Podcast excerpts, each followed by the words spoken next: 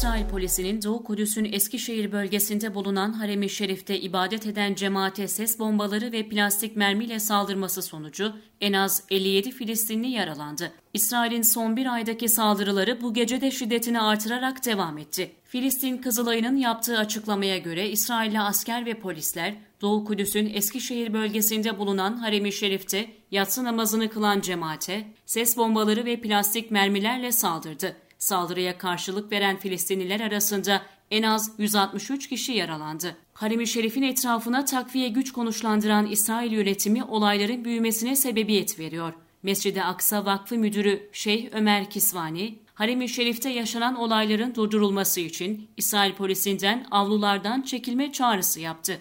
Birleşmiş Milletler İnsan Hakları Yüksek Komiserliği ise olayların şiddetlendiği bir başka nokta olan Şeyh Cerrah Mahallesi'ndeki İsrail saldırısının savaş suçu olarak değerlendirilmesi gerektiğini vurguladı.